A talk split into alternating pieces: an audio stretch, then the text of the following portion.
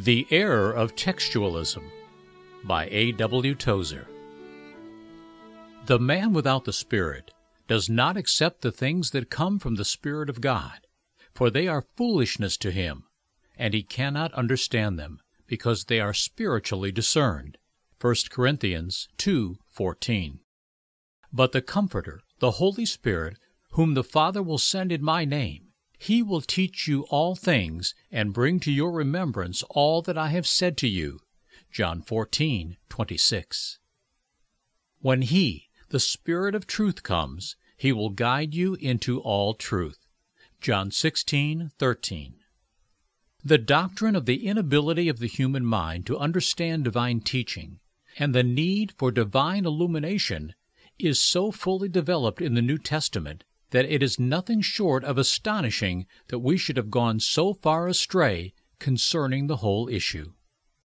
Evangelicalism has stood aloof from liberalism in self conscious superiority and has on its own part fallen into the error of textualism, which is simply orthodoxy without the Holy Spirit. Everywhere among conservatives we find people who are Bible taught but not spirit taught. They conceive truth to be something which they can grasp with the mind. If a man holds to the fundamentals of the Christian faith, then he is thought to possess divine truth. But that is an incorrect assumption. The Bible is a supernatural book and can be understood only by supernatural aid.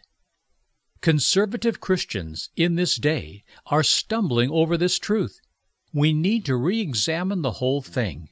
We need to learn that truth consists not in correct doctrine, but in correct doctrine plus the inward enlightenment of the Holy Spirit. A repreachment of this vital truth could result in a fresh breath from God upon a stale and suffocating orthodoxy. Most Christians see Bible knowledge as something to be stored away in the mind, along with an inert mass of other facts. The modern scientist has lost God amid the wonders of his world, and we Christians are in real danger of losing God amid the wonders of his Word. Scripture truths must be experienced before we can really know them.